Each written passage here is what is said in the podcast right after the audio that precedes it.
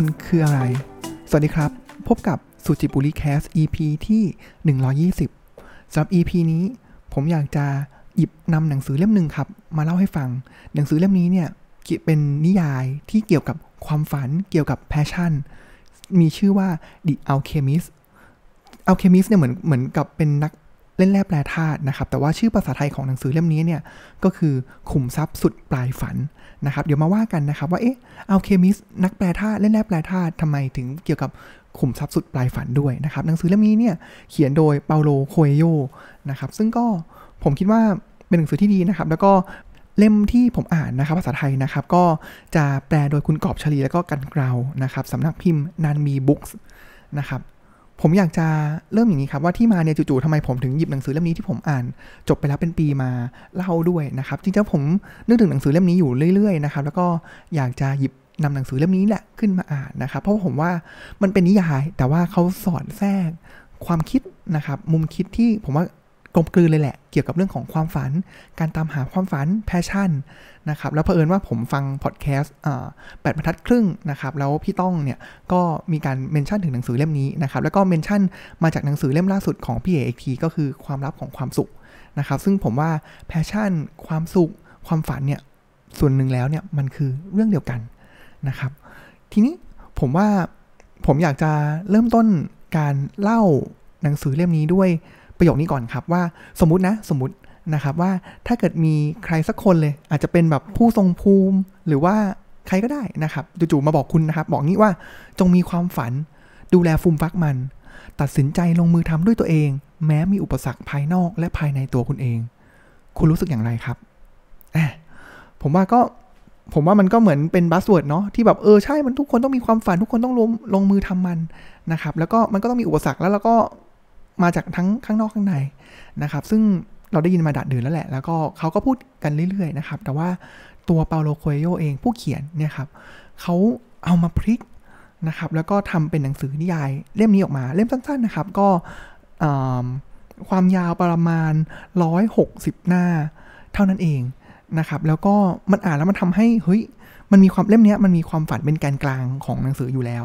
นะครับ แต่มันทำให้ พอเราอินกับเนื้อหามันเล่ามาอย่างเนียนแล้วมันดีเนี่ยครับ มันก็ทำให้ฉุกคิดนะ เออ แล้วความฝันเราอะคืออะไร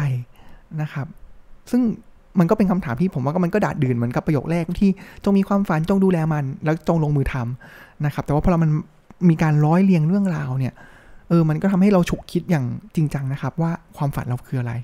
นะครับ หนังสือเล่มนี้เนี่ยเขาพูดอย่างนี้ครับว่าเส้นเรื่องหลักเลยเนี่ยจะเป็นเส้นเรื่องของเด็ก เลี้ยงแกะหนุ่มคนนึงนะครับที่ชื่อว่าซานเทียโกนะครับแล้วผมว่ามันก็เหมือนเรื่องราวทั่วไปนะครับมันจะมีบทแบบ calling นะครับที่ต้องให้ตัวเอกของเรื่องเนี่ยออกเดินทางนะครับ เพราะฉะนั้นการผจญภัยของเขาเนี่ยครับก็เริ่มต้นขึ้นนะครับเมื่อมีหมอดูยิปซีนะครับทักว่าเขาเขาหรือซานเทียโกนี่แหละ จะค้นหาสมบัติที่อียิปต์เจอนะครับแล้วในเรื่องเนี่ยมันก็จะเป็นซานเทียโกเรื่องราวของซานเทียโกเนี่ยก็จะเป็น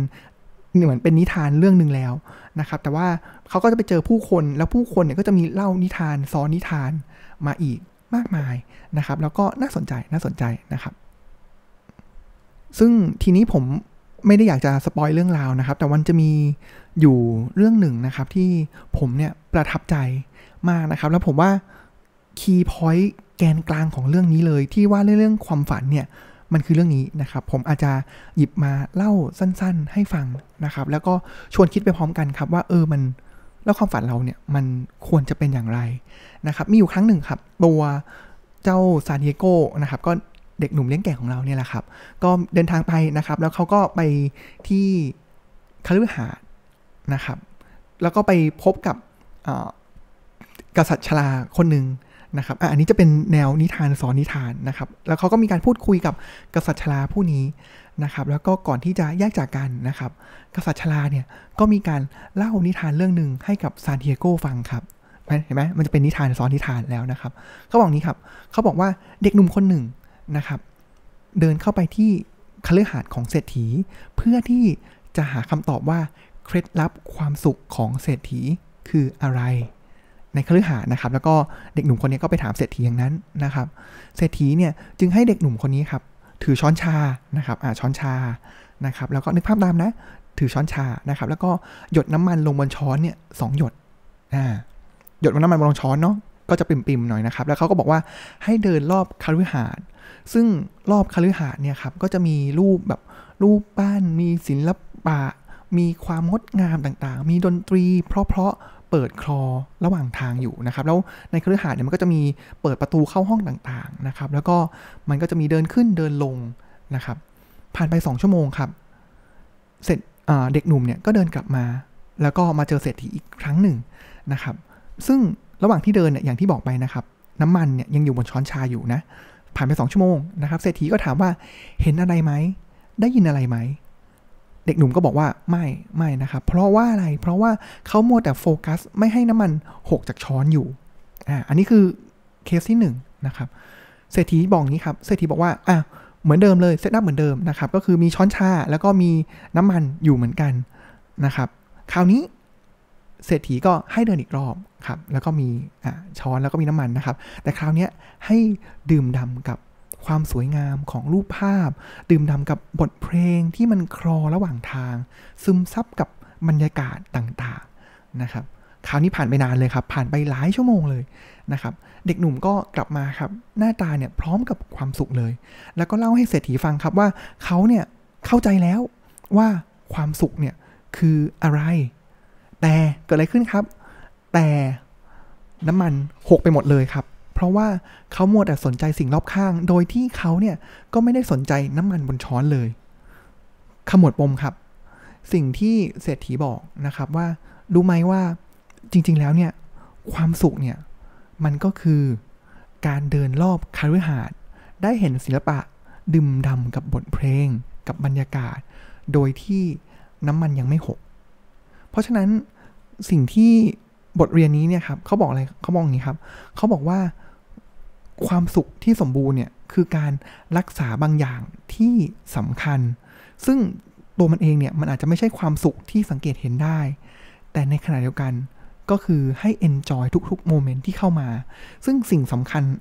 เหล่านั้นเนี่ย มันอาจจะไม่ใช่เป็นความสุขอย่างที่เห็นนะครับ ก็คือตัวน้ำมันบนช้อนชานั่นเองนะครับ แล้วเขาบอกว่าหยดน้ำมันนั่นแหละสองหยด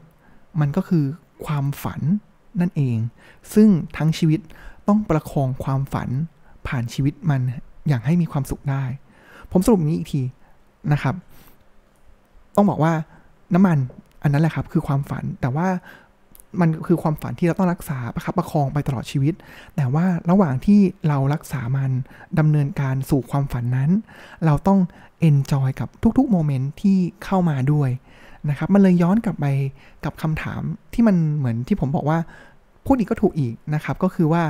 เราจงมีความฝันจงดูแลมัน แล้วก็ถึงแม้ว่าจะมีอุปสรรคจากภายนอกภายในก็ตาม แล้วก็ต้องทำมันนะครับ ก็นี่แหละครับ มันทำให้ผมเนี่ยก็รู้สึกฉุกคิดนะครับว่าจริงๆแล้วความฝันบางครั้งเนี่ยระหว่างทางหรือทำมันเนี่ยมันก็ทำไมเราต้องมาดูแลไอ้สิ่งนี้ด้วย แต่ว่าถ้าเรารู้ว่าสิ่งนี้มันเป็นสิ่งสำคัญที่เศรษฐีเป็น mission ที่เศรษฐีให้เราทำ นะครับ แล้วก็ระหว่างทางเนี่ยเราไม่ได้โฟกัสแค่น้ำมัน เพราะว่าในชีวิตเราเนี่ยมันจะมีแง่มุมต่างๆ ที่มันดีไม่ดีเข้ามาและเราควรที่จะenjoy กับมันนะครับ ก็ผมว่าเขาเล่าแล้วก็พลังเป็นอย่างนี้แล้วมันทำให้แกนกลางของเรื่องที่เกี่ยวกับเรื่องความฝันเนี่ยมันมัน impact นะ แล้วมันสำหรับผมว่าผมว่ามันค่อนข้าง convince เลยแหละนะครับ ก็ดีดีทีเดียวนะครับ ผมว่าก็เป็นเล่าสั้น ๆนะครับ แล้วผมว่า เออมันมันกระตุกให้คิดจริง ๆนะครับ แล้วผมว่าเนื้อเรื่องดีนะครับ แล้วเขาก็เล่าสนุกสนุกเพลินๆแล้วก็สั้นๆ 160 หน้านะครับ เพื่อนๆก็ลองหาซื้อมาอ่านได้ตัวเต็มได้นะครับ แล้วก็ผมว่าดีเลยแหละครับสำหรับวันนี้ก็เล่าสั้นๆของหนังสือ The Alchemist นะครับขุมทรัพย์สุดปลายฝันนะครับ ของสำนักพิมพ์ที่แปลมาโดยสำนักพิมพ์นานบีบุ๊กเล่มนี้ นะครับ ก็ขอบคุณที่ติดตามรับฟังสุจิบุรีแคสนะครับ แล้วก็ติดตามใหม่ได้ตอนหน้านะครับสำหรับวันนี้ก็ขอกล่าวคำว่า สวัสดีครับ